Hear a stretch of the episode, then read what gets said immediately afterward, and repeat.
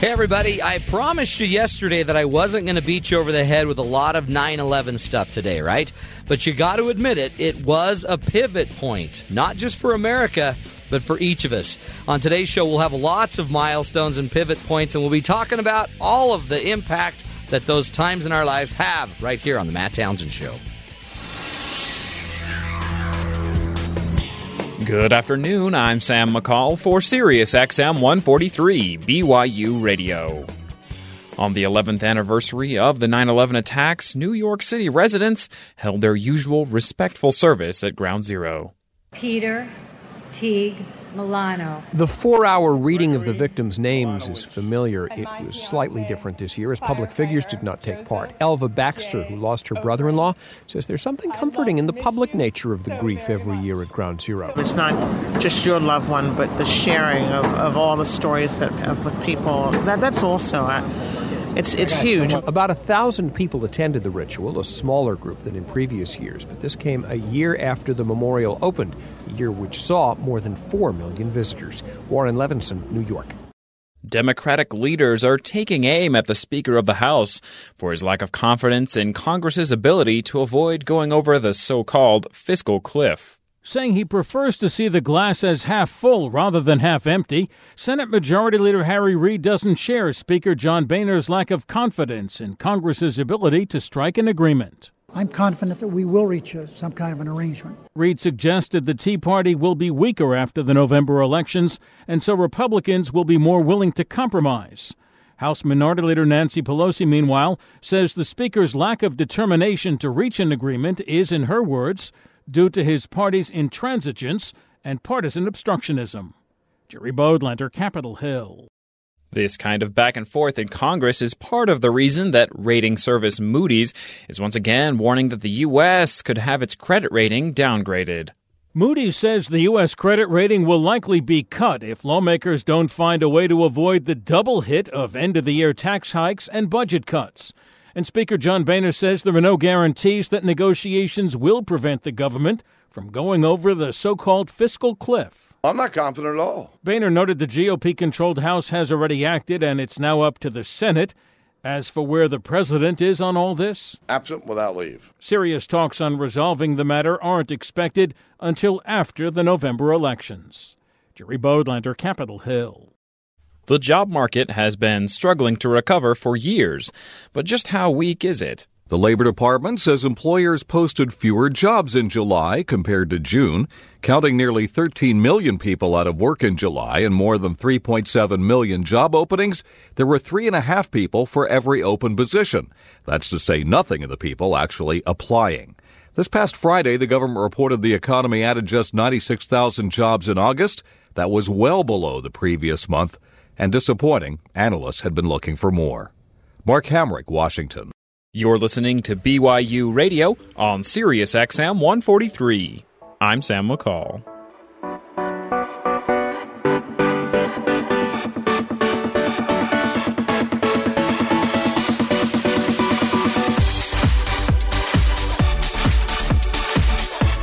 Good afternoon, everybody. Welcome to the Matt Townsend Show.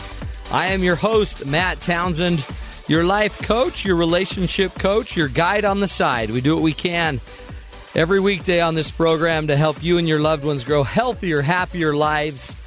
And our goal, of course, is to, to just give you a leg up so that you can figure out how to make it through this crazy thing we call life. Welcome to the program, everybody, as we uh, are just celebrating, I guess, remembering 9/11 and uh, the the incredible lessons we learned yesterday. Our entire show was about the lessons that uh, you took from 9/11. On today's show, we want to take it in a little bit different direction.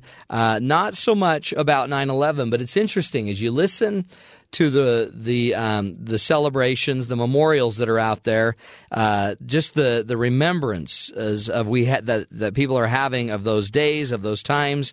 Um, it's interesting to see what some of the participants are saying. You just heard on that news break there, one of the participants just say simply that there's something really healthy for the family members to have on an annual basis kind of the sharing of the stories and uh, the, these pivot moments, the and, and so that we can go back and just kind of vent out some of those some of those moments. Now, to me, there is power in that. There's something very interesting about understanding our history. And uh, I, I, it's just fascinating to me as we go through. Where were you on 9 11? And you ask everybody, we put that up on a Facebook page, and um, everybody has a story, everybody has an experience it, it became a rite of passage. It became this uh, milestone part of their lives.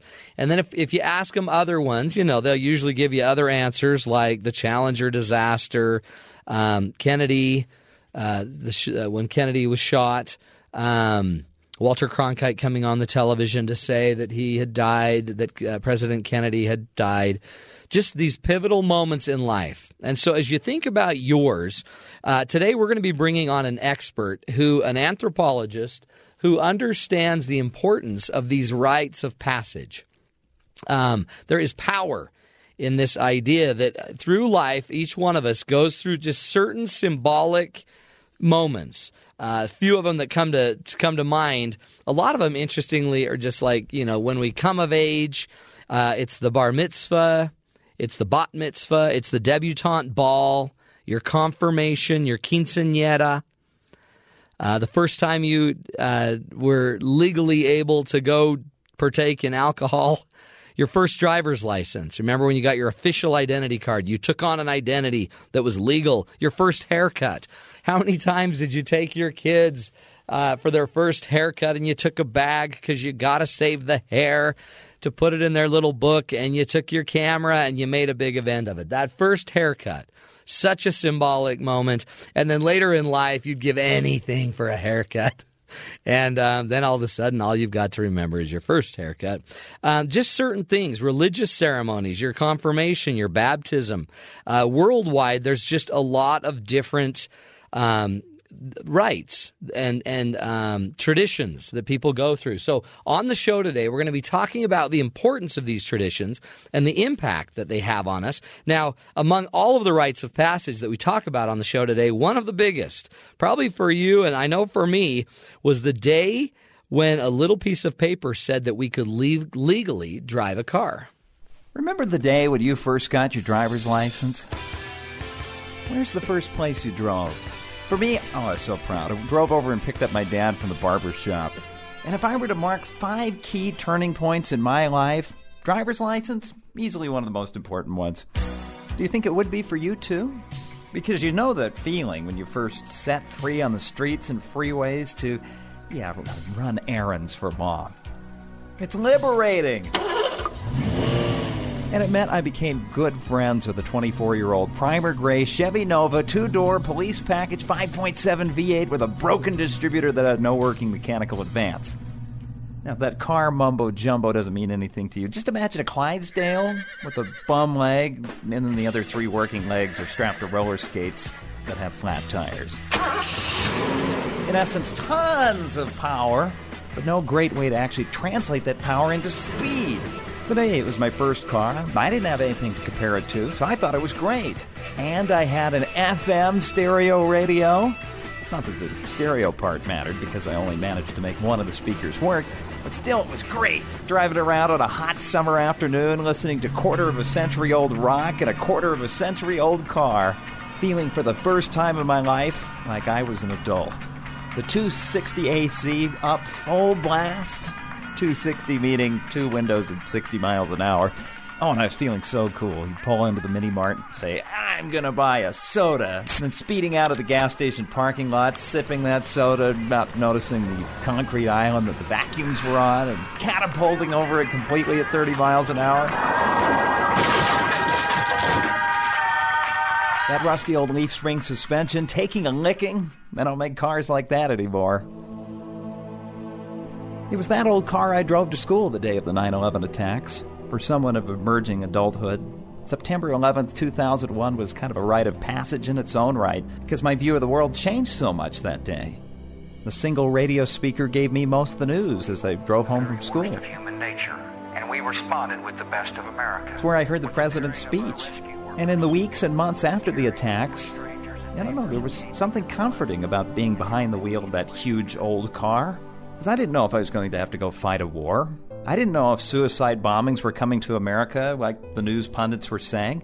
But that big V8 engine, I just felt like I could conquer any enemy or obstacle with that car. And that I don't think was unique to me, because that's my story. It's different from yours because of when I turned 16 versus when you turned 16. But there's very good likelihood that the school of learning to drive the streets was equally effective at teaching you as it was me. Because, you know, you learn the value of rules the first time you see another driver blast through a red light and almost hit you. You learn the value of safety the first time you don't notice the traffic stopped and have to lock up the brakes on the freeway. You learn the value of life the first time you narrowly avoid an accident or or maybe you walk away from a rollover or a spinout. So as far as ceremonial rites of passage go, no, learning to drive isn't one of those. But as far as an incidental rite of passage, I think you might agree it's pretty big. At least it was for me.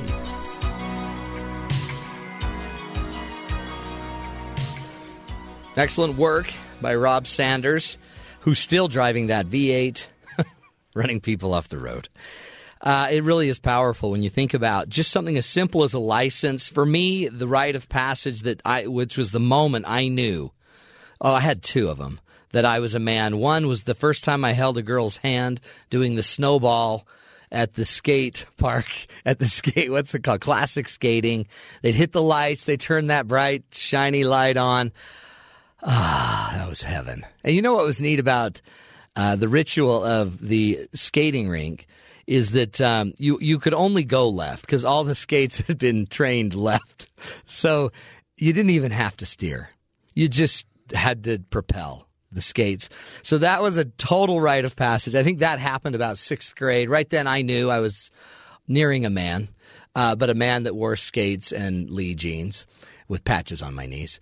And uh, the other rite of passage, which is a no brainer, also probably happened around the same time, was when I completed my first Big Mac and my first Big Mac actual com- combo meal. And this was pre combo meal. A lot of these youngins around uh, BYU here, they didn't know that years ago you had to come up with your own combo meal. You didn't just have a number to throw out there. You had to figure out what would go really well with a Big Mac. So I'd always throw, throw fries with it. I'm pretty sure I invented the first combo meal. And then I tried a large beverage. And when I did, when I downed all of it, I knew I was a man. so, uh, rites of passage. What were the ones you've been going through? Uh, obviously, 9 11, I think, is going to go down in history as a moment of maturity for all of us. It will stand as a as a major rite of passage. But today on the show, we're going to be bringing in Dr. David Crandall a professor of anthropology at Brigham Young University. He's going to teach us the the power of rites of passage and just what they mean, how they help us, how they connect us. Again, if you think back to the connection of 9/11 and the fact that you went through that rite of passage, I guess that moment in time, that milestone, as we all went through it together, I think it did bring us together. It kind of brought us all into a fellowship of some sort. So we'll be talking to him about that, but more, even more importantly, maybe just the day to day rites of passage um, that that we all kind of go through, the ceremonial and maybe just the incidental as well. So stick with us, folks, right here on the Matt Townsend Show. We will be back with Dr. Crandall, uh, professor of anthropology, right here on the Matt Townsend Show on Sirius XM 143 BYU Radio.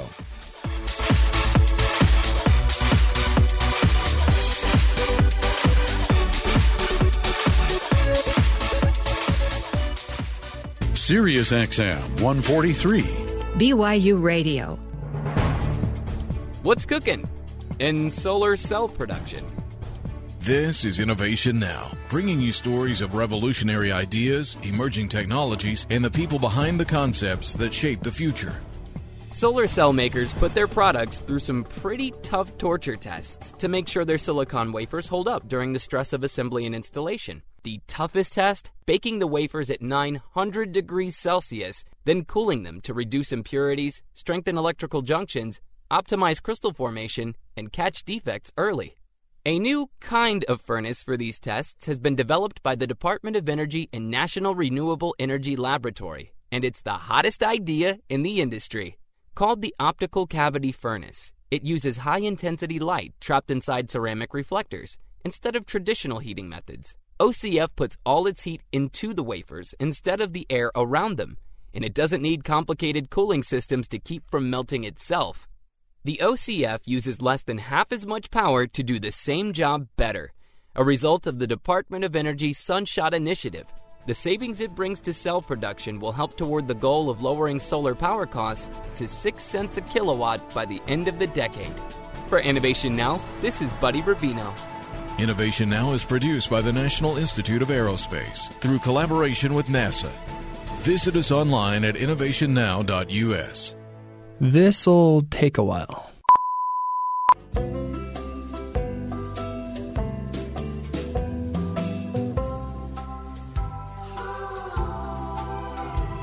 Sometimes it's better to take things slow.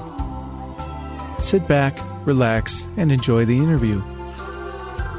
Join Dean Duncan weekdays at 3 p.m. Eastern here on SiriusXM 143 BYU Radio.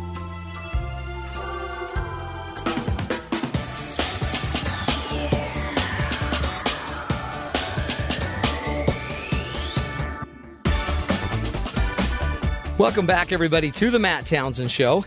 And uh, we are talking about rites of passage and just how, as humans, we go through these kind of traditional stages of life and the, the import of these moments, these ceremonial moments, the impact that, that this rite of passage can have on our lives, of these traditions.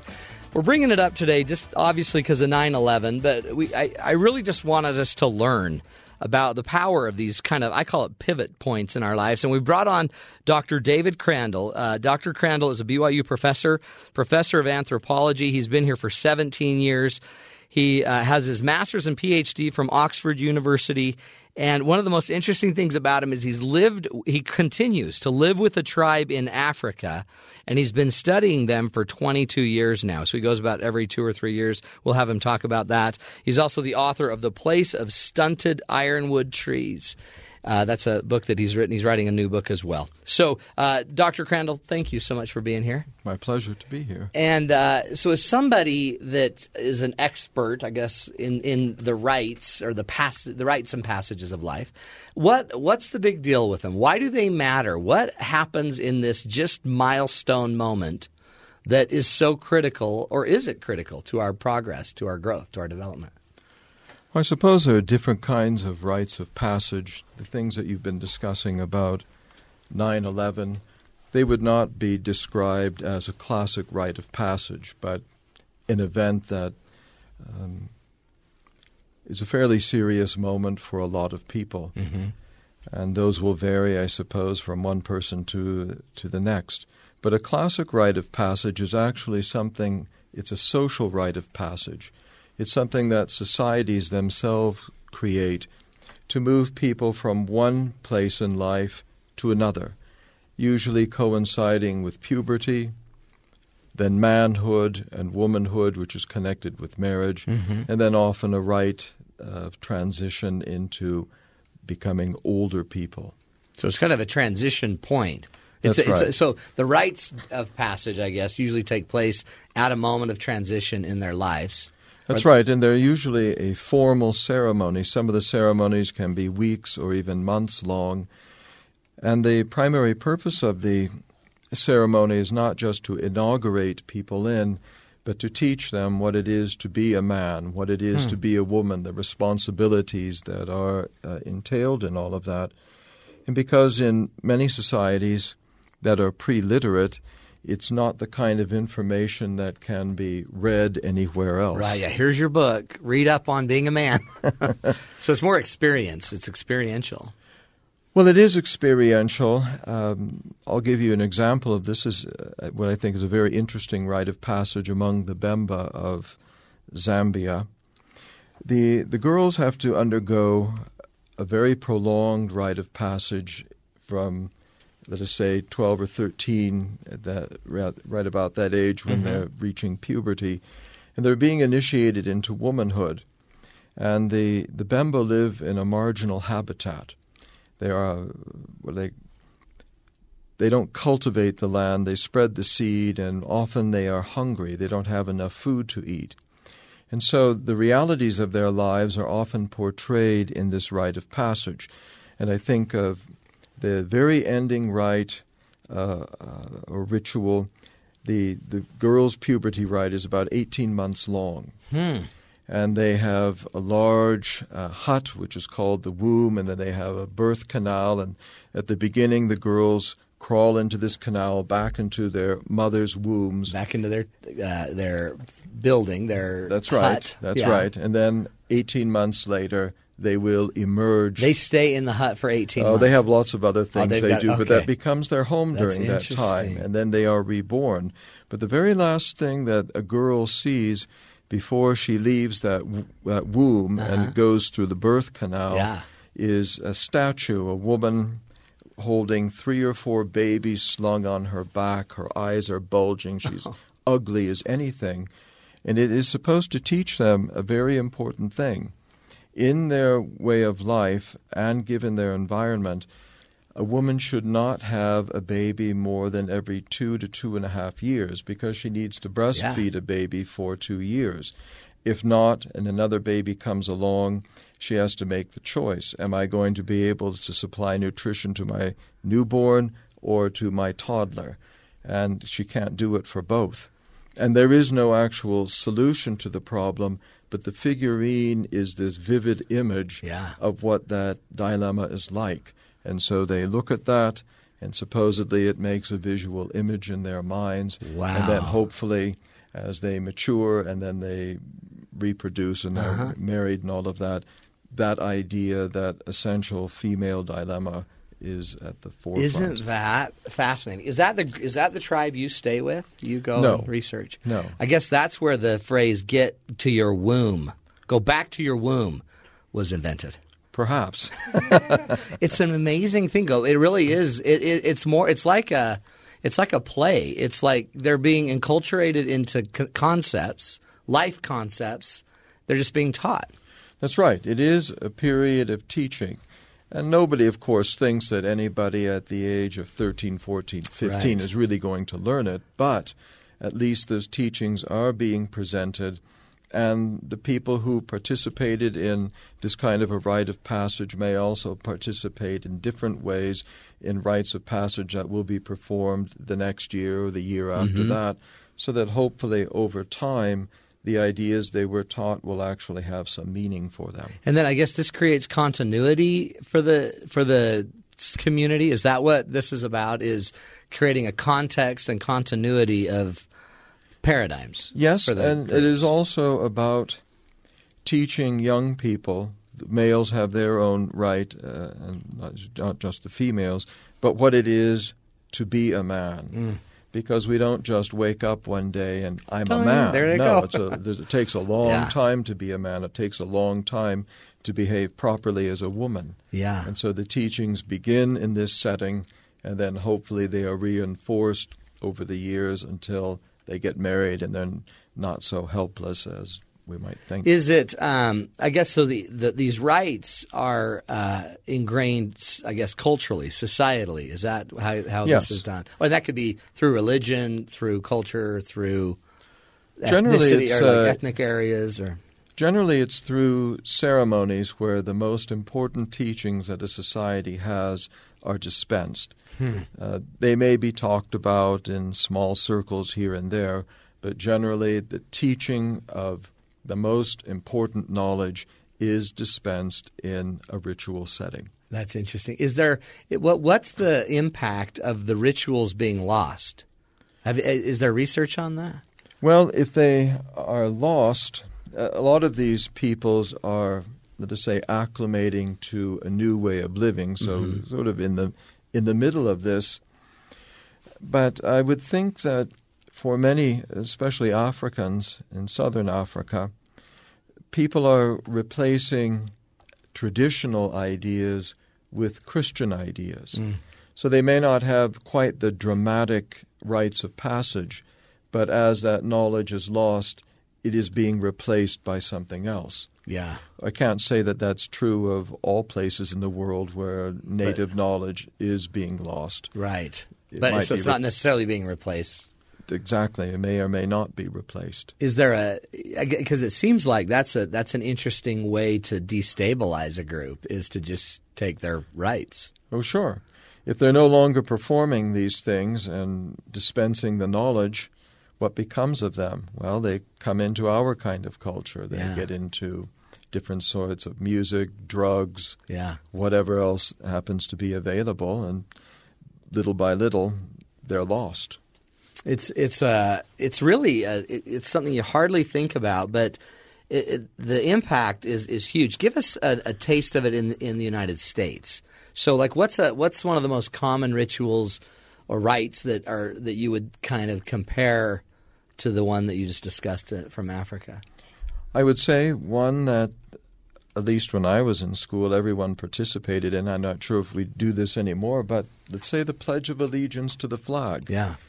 We memorize this thing. It probably doesn't mean a whole lot, even though teachers may go over it. But over the course of the, what, 10 or 12 years we spend in public schools, it might mean something. Right. And we're being socialized into thinking a particular way about our own society and our world. And if I am pledging my allegiance to this, what does that actually mean? Yeah. Well, and then on 9/11, then uh, you know the United States has this huge event, and then I just noticed afterward the pledge meant something, or standing for the flag again meant something. Is that just re-energizing those paradigms, those scripts? Is that what that's doing? It does do that. I think maybe before 9/11, the uh, the key event was probably the bombing of Pearl Harbor. Yeah, we still have Pearl Harbor Day, though I don't know Right. that anyone Remembers, commemorates yeah, it. But right. that was nearly as big a deal back then as 9/11 is now, and of Yeah. course, it creates uh, an environment for thinking about patriotism Mhm. and love of country and these sorts of things. Love that. See, it really, I think it's such a deep idea, this idea of, of rites. And what, what I'd like to do is take a break, Dr. Crandall. We'll be back and talk more maybe about, get into depth about really what's the importance of it in today's day and age. And maybe what are some of the things that, I mean, should we take a more active role as parents in creating kind of some more rituals, some more traditions? That and maybe instilling instilling some of those temp, uh, those teaching moments into our children. So we'll be back with Dr. David Crandall, professor of anthropology at Brigham Young University. We're talking about uh, the rites of passage. We're talking about traditions, rituals. I'm probably using all the words interchangeably, which he never would. But uh, we will be back after this break and hear more from him right here on the Matt Townsend Show on Sirius XM 143 BYU Radio.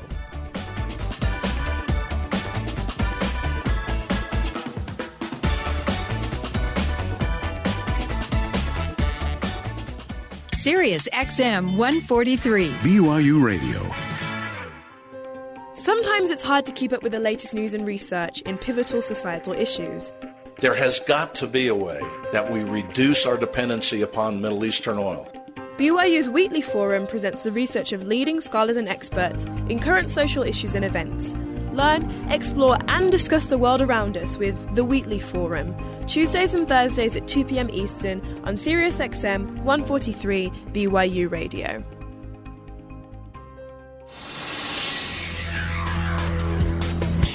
Good afternoon. I'm Sam McCall for Sirius XM 143 BYU Radio. President Barack Obama and Mitt Romney both tried to take the day off of campaigning for the 9 11 anniversary, but political messages still came through. At a Pentagon memorial service, the president said America's come a long way since September 11th and the nation is safer. Al Qaeda's leadership has been devastated, and Osama bin Laden will never threaten us again. But speaking to a veterans group in Nevada, Mitt Romney said perils remain. I wish I could say the world is less dangerous now, that it's less chaotic. And despite saying the anniversary is not a day for partisanship, Romney said America owes the troops and its allies clarity of purpose and resolve in wielding its military might. Mark Smith at the White House. With elections coming up fast, both houses of Congress have been focusing more and more on veterans issues, trying to win votes. Democrats and Republicans both view the nation's 21 million veterans as a key voting bloc, so it's no surprise they're courting them before the votes are cast. Senate Democrats are pushing President Obama's plan for a jobs corps for veterans. The five year proposal would use a billion dollars to hire vets as police officers and firefighters or to help restore and protect public lands. House Republicans are holding a series of hearings on the Veterans Affairs Department performance on key issues, including efforts to clear the backlog of disability claims. Tim McGuire, Washington. The California slaughterhouse that was the subject of an animal cruelty investigation is getting some of their business back as the U.S. Department of Agriculture is buying meat there once again. The USDA has issued a statement which says Central Valley Meat Company's improved oversight for animal welfare prompted the government to reinstate purchases for federal feeding programs. Officials with the Food Safety and Inspection Service concluded last week that there was no evidence of sick cattle entering the food supply. That's after an undercover video showed workers kicking and shocking down cattle in an attempt to herd them to slaughter. The USDA will conduct quarterly audits at the Hanford Company until it successfully completes four straight audits. I'm Shelley Adler. More and more U.S. families are cutting off their traditional television service, but that doesn't mean their TV sets are collecting dust. The Nielsen Company says three quarters of the estimated 5 million homes that don't get cable, satellite, telephone line, or broadcast signals still have their TVs. Many of them get content through services like Netflix, Apple TV, or DVDs. That's because some people have cut off their service to save money. The number of people with traditional TV service has been declining since 2009, and people are watching less traditional television. But Nielsen says that time is more than made up for through DVR use usage or internet time. I'm Shelley Antler. You're listening to BYU Radio on Sirius XM 143. I'm Sam McCall.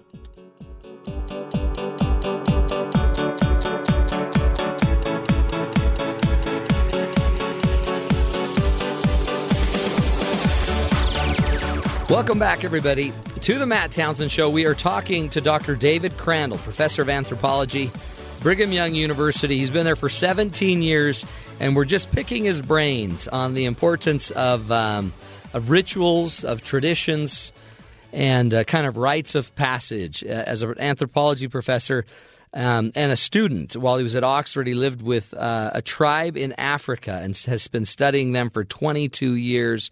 And uh, it just seems fascinating. He was just telling me some stories. Dr. Crandall, welcome back. Thank you. Appreciate having you here. Now, th- tell us a little bit about your your adopted tribe in Africa. Okay, they are a people called the Ovahimba. I'm not sure if you saw a film that came out a couple of years ago called Babies or Baby. They were uh-huh. actually featured in, in that film. Did yes. you see all the people you knew? They weren't people we knew. Okay. Uh, but uh, we. Is it a big tribe? How big of a tribe? There are about 17,000 of them in the northwest corner of Namibia and about half that in the southwest corner of Angola. Wow. So you went there 22 years ago Correct. as a student. How right. long were you there the first time? Two years. You spent, were you married? Yes. You and your wife, did you have kids then?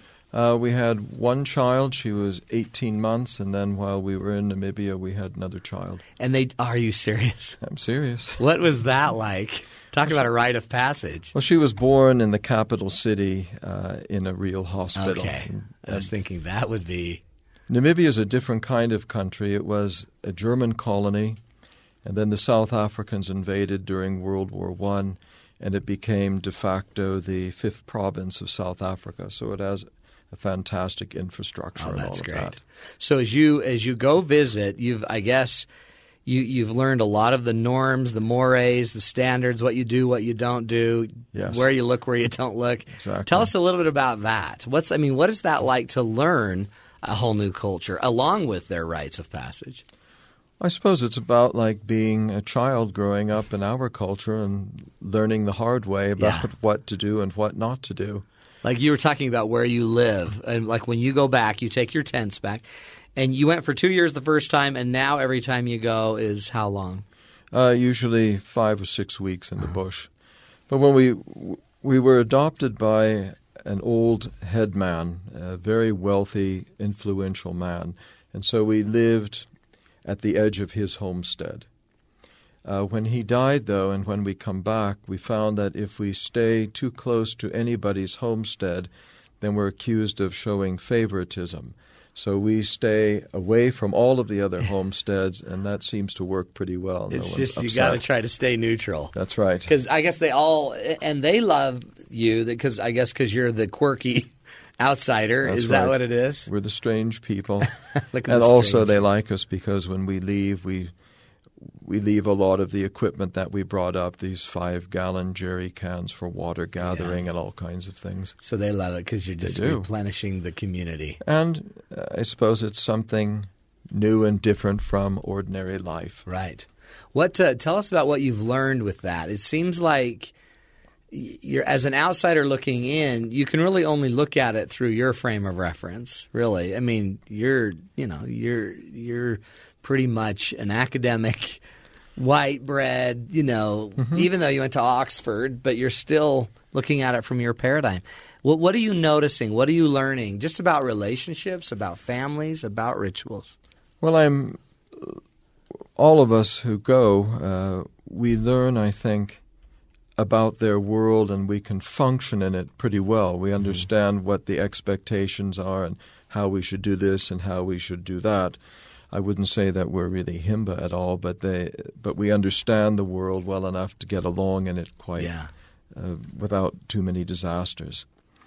But what I actually study is I'm interested in the ideas that people believe to be true, absolutely true about the nature of life in the world, and I'm looking at how the same set of people over the past 22 years, how their understandings of those ideas have changed with their experience Oh, in life. interesting.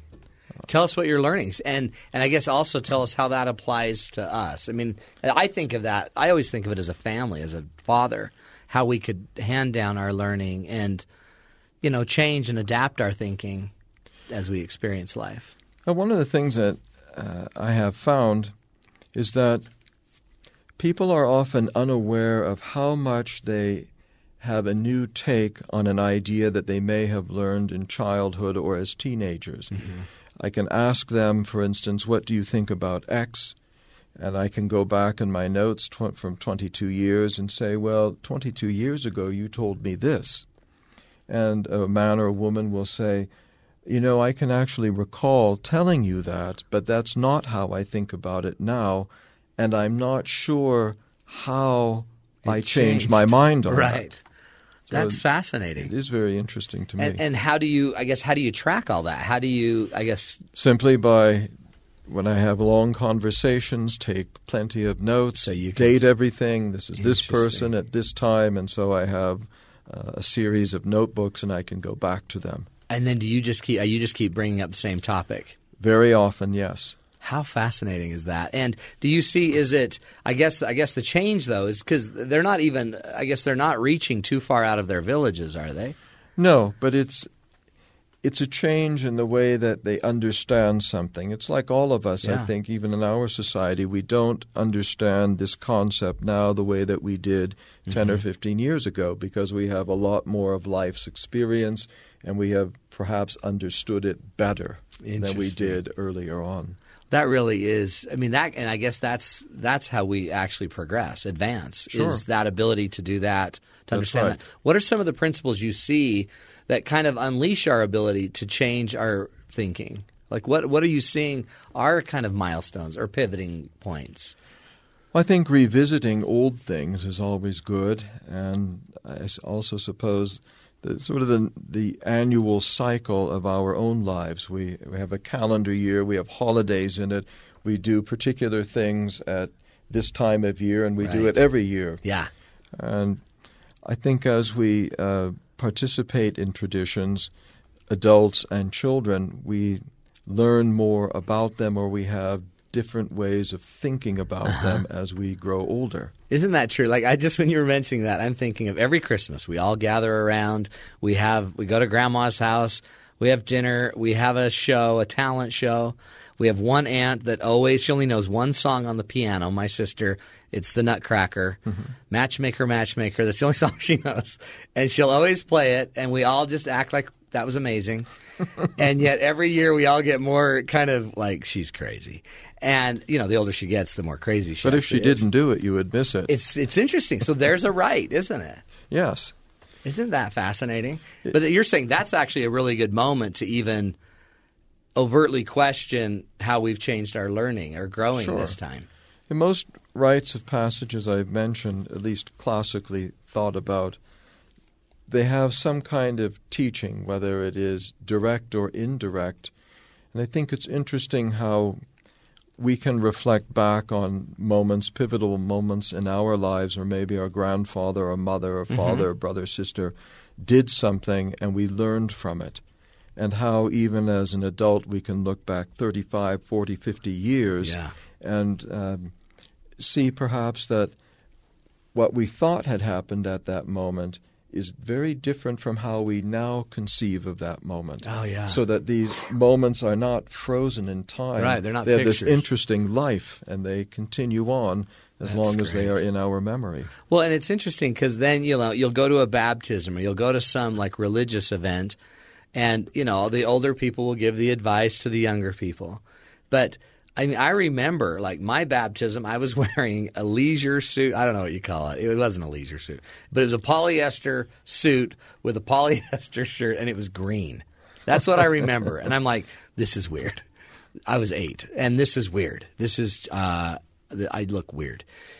Well, now that I am an adult and I look back, it was really weird that just that little outfit they had put me in. But it's the deal is is what advice I give people now about baptism conceptually I wasn't even capable of giving. You know, this reminds me of that little thing I said about the Bemba women looking Uh-huh. at this strange image. Yeah. You were wearing something that maybe you weren't supposed to have worn Yeah. at a baptism, but it made it, that stand out in It's- your that's mind. what's in my head. Indelibly imprinted in there. Isn't that fascinating? And it honestly was probably not even my idea. So it was like my mom handed me, that's what you're wearing.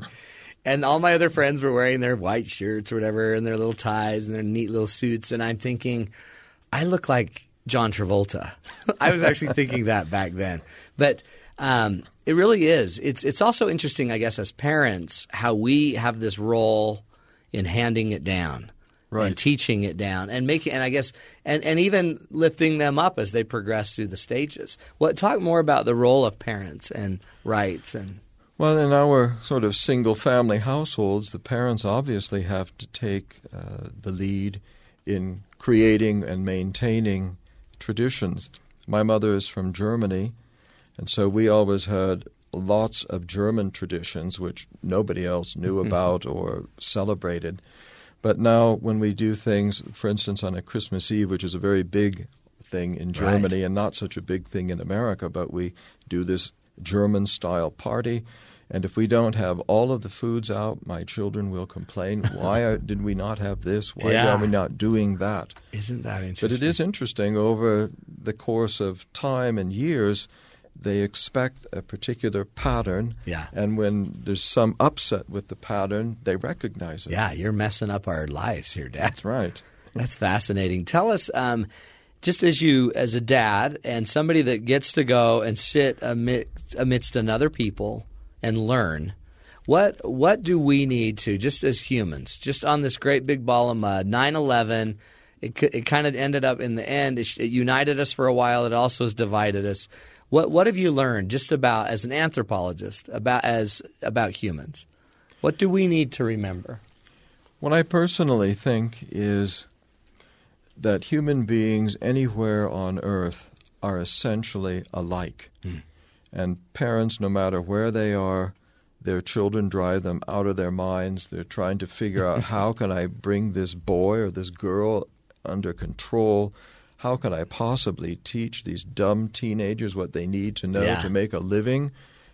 All of these sorts of things are so interesting because we would think that maybe in a society, a small uh, herding society in Namibia, life would be easier. Yeah, but think it oh, is so no easier. Oh no, and they still fight with the teenager. Absolutely. They're So- still reining them in. We can go and talk about our problems. They tell us their problems, and they are almost identical. Isn't that so fun? I guess that's anthropology. I mean, Yes. that's the study of man, right? That's right. And yet we try to distinguish ours are well, but ours are in gangs. Okay, they probably have gangs in Namibia. Well, they have marauding teenagers who need Yeah. to be brought to heel. Isn't that interesting? And the parents don't quite know how to do that. And I mean, really, when you think about it, I guess that's all humanity, right? We Sure. all have the basic needs Absolutely. to be loved, to be cared for, watched Absolutely. over, and yet, and and these rites, religious or not, are um, they're one way to do it. That's right. They are at least an introduction to what society treasures as the most important knowledge that human beings can have. Hmm. And even though we all know when we go through our rites of passage, we may not understand much, but over the years, the meaning of those rites of passage becomes a bit clearer and we see their Mhm. importance. So we do want to pass them on. Yeah. One of the things I studied a lot in my program, in a PhD program, is symbolic interaction. So this the concept that it, you can say whatever you want, but the actual symbols are created as we interact together on these symbols, Right. and we keep redefining these symbols as we go through life. That's right. So that's why we display a lot of symbols too. Yeah, it's two, huh? Right. And then we, I guess, we still need to constantly be recognizing that the understanding's not just inherent in a symbol. No, and it's largely what we bring to the symbol. Yeah. And so it can change.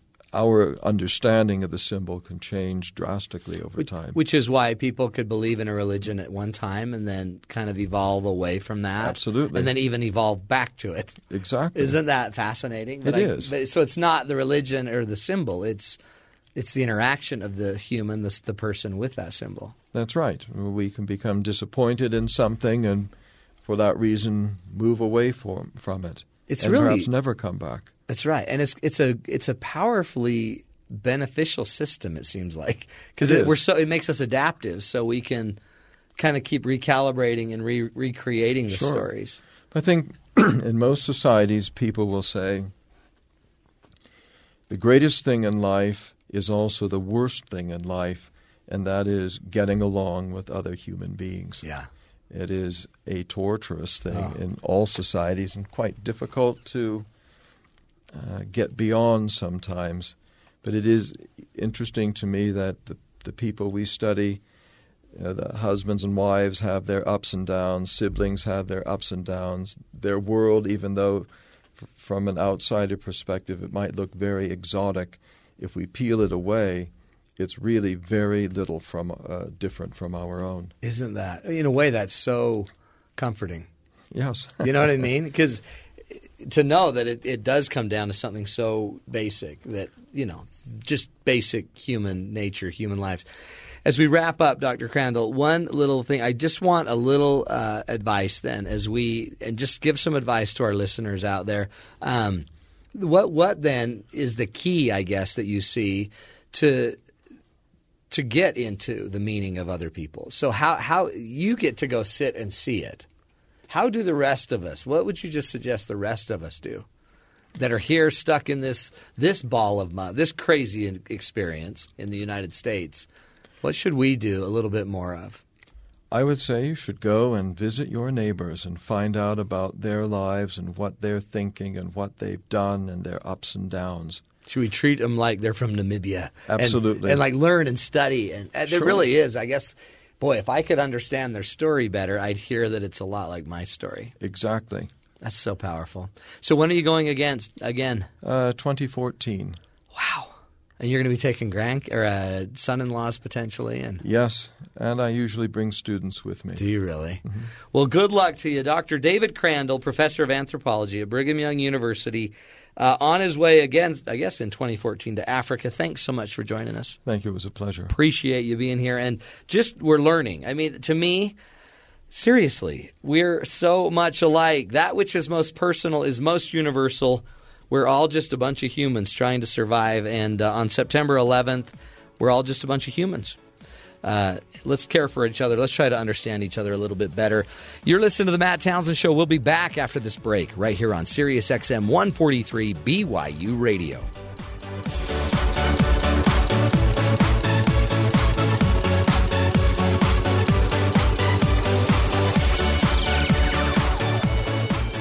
Sirius XM 143. BYU Radio. A new eye on the sky sees the air in 3D. This is Innovation Now, bringing you stories behind the ideas that shape our future. Pilots depend on airport weather reports, but for 75 years, the best data they could get were glimpses from weather balloon launches, like snapshots of the weather at one fixed time of the day. Thanks to an improved microwave radiometer by Radiometrics Corporation, instead of those snapshots, scientists now have the equivalent of live 3D video of what's happening in the atmosphere out to 30 miles away. Radiometrics says the microwave radiometer can see icing conditions, measure temperatures, humidity, precipitation, and winds at high altitudes, all from the ground. Developed from circuitry originally used for cell phones and hooked to the internet for fast reporting, the radiometer detects the faint energy, only a trillionth of a watt, emitted from atmospheric water vapor and oxygen molecules in motion. The unit is undergoing field tests and is already paying off, from perfecting local weather forecasts for the last Olympic Games to gathering new data about cloud formation for better global climate models, even enabling utilities to predict and anticipate load changes due to changing weather conditions. For Innovation Now, this is Buddy Rubino. Innovation Now is produced by the National Institute of Aerospace through collaboration with NASA and is distributed by WHRV. Visit us online at innovationnow.us.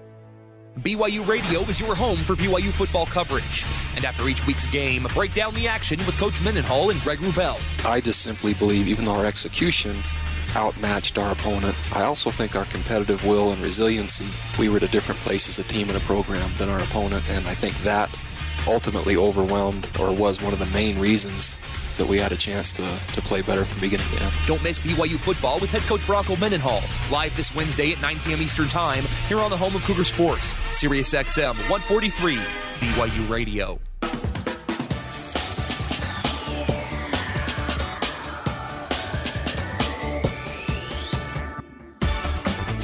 Hey, welcome back, everybody, to the Matt Townsend Show. We're talking about uh, rites of passage and just the impact of um, these these kind of pivotal moments in our life. We're also been uh, talking to Dr. David Crandall, uh, anthropology professor from Brigham Young University, about the fact that you know we're all pretty much the same. Doesn't matter where you go, we're all trying to fight the same battle the same way, and so. I hope you've been feeling uh, a little bit of of, uh, of an uplift there. You know, as we went through 9 11, tons to learn there. And what 9 11 meant to us 11 years ago is different than what it will mean to us today. And uh, that's, I guess, one of the, the things Dr. Crandall's been talking about is just as we go through this, we continue to heal. And now we've also talked about other rites of passage, getting your driver's license. But growing up, we experience these these rites of passage, and our producer Madison tells us of her most recent experience. I have officially been in college for two weeks. I'm totally loving it, but getting here was not so easy. The tough part was that I moved out all by myself. Now, as you're hearing this, I am sure some listeners are thinking, uh huh, right. I'm sure your parents or family helped out at least a little bit. Well, I'm here to tell you, nope. I had everything packed up a full week before I had to. I had another job where I had to be out of state that entire week, and I was so ready to be gone when I got back that I wanted nothing to stand in my way. When I left my room, everything was neatly in boxes and ready to go. I got back that Friday morning, and truthfully, it felt a little good to walk into my pleasant, air conditioned home, but at the same time, I was ready to strike out on my own. I set my luggage down and poked my head into the family room, saying, Well, Mom and Dad, I'm ready to move out. Now I started to imagine how easy this was going to be. The image that had flashed to my mind was when my older sister had moved out. It was an entire family affair. We were instructed to help her pack, bring the things to the van, then we all rode with the stuff, helped her move in, and saw her new place. But right then, my parents just continued to sit there and said, Okay, honey, not quite what I was expecting. Well, I just took a look at myself and went, Well, okay. I promptly went to my room and started lugging all my boxes up and out of the basement into the van.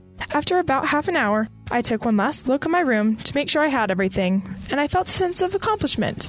Then I went to tell my parents, Okay, mom, dad, I'm ready to go now. They just said, Okay. I was half expecting them to come along with me and help me move in. But obviously, my expectations for my parents was a little too high. I guess I could have understood if, let's say, I was a fifth out of eight children to move out and they were just used to it. But hello, I'm the second in a family of four. Not that many kids, not someone to get lost in the shuffle, and I felt like this should have been a bigger deal for them than it was. But I just said to myself, um, c'est la vie, and went on. I got the keys to the van and started my way to my new apartment.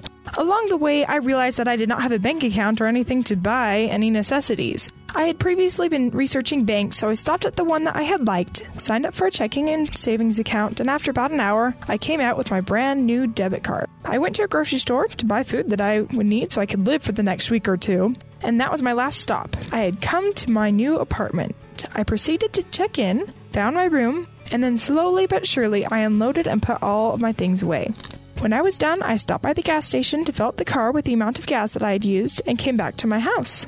I parked the car, gave the keys to my parents, who were not at the dinner table, and told them that I was about to leave. Now, this is where the caring parent part comes in. So they kissed and hugged me goodbye, and I got my bike and went to my new apartment. Some people might think of this as a laissez faire parenting style, but trust me, my parents have been anything but that. They've always been great, supportive, and authoritative parents, intent on making sure their children would be ready for independence. Well, for this little girl who has been doing the dishes since she was seven, laundry since she was eight, and held a job since she was 13, they accomplished their goal. I interpreted their approach to my moving out as a way to strike out on my own and start a whole new life for myself. Now, while my sore muscles might have liked some help, I felt like I had accomplished something by doing all this by myself. This was my most notable rite of passage. Oh, Madison, Madison, Madison, Madison, Madison. Um, okay, so we just learned from Dr. Crandall that a rite of passage is telling you how um, or what to expect and prepare you for the future. So your parents intentionally abandoned you because your life is going to be nothing but abandonment. And you're going to be doing everything yourself. Oh, I love it. Welcome to college. Parents, good work out there. That's it. I think if we would all unify and abandon our children when they go to college, we could change the world. And at least they would put the toilet paper on the toilet paper roll. Um, oh, that's so fun. That's good. See, that means I blew it with my daughter because we actually brought her down. But we did that because she wouldn't come otherwise. So we had to bring her down, and we actually slowed down to about three miles an hour and threw her out of the car and all of her stuff. Oh, it's so interesting. The rites of passage. Have you gone through them in your life? Whether it's a Big Mac, whether it's wearing my funny clothes at my baptism, whatever it was, we've all been through that crazy moment. And we've also been through 9 11 together. And I guess one of the keys to 9 11 is I, I think we're learning we can handle this.